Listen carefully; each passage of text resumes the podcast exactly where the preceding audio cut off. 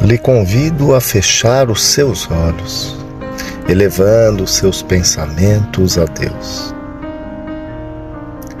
Querido Deus, o arquiteto universal, tamanha é a sua misericórdia para comigo, e tamanho é o seu amor pelo meu espírito. Sei que tudo o que passo é fruto de uma lei universal de causa e efeito, que são consequências inevitáveis do meu livre-arbítrio. Mas o seu amor é inesgotável. E você me encherá de coragem para atravessar pelo vale escuro das dores. Crer, crer em Jesus não é nos isentar de provas mas é ter inspiração de como superá-las.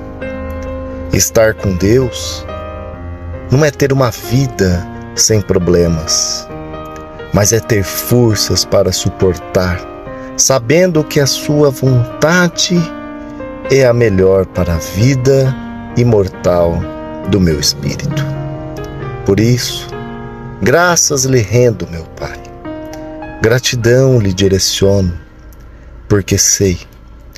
Sei que não estou sozinho, que mãos carinhosas me amparam o caminho para que eu possa trilhar em Sua direção.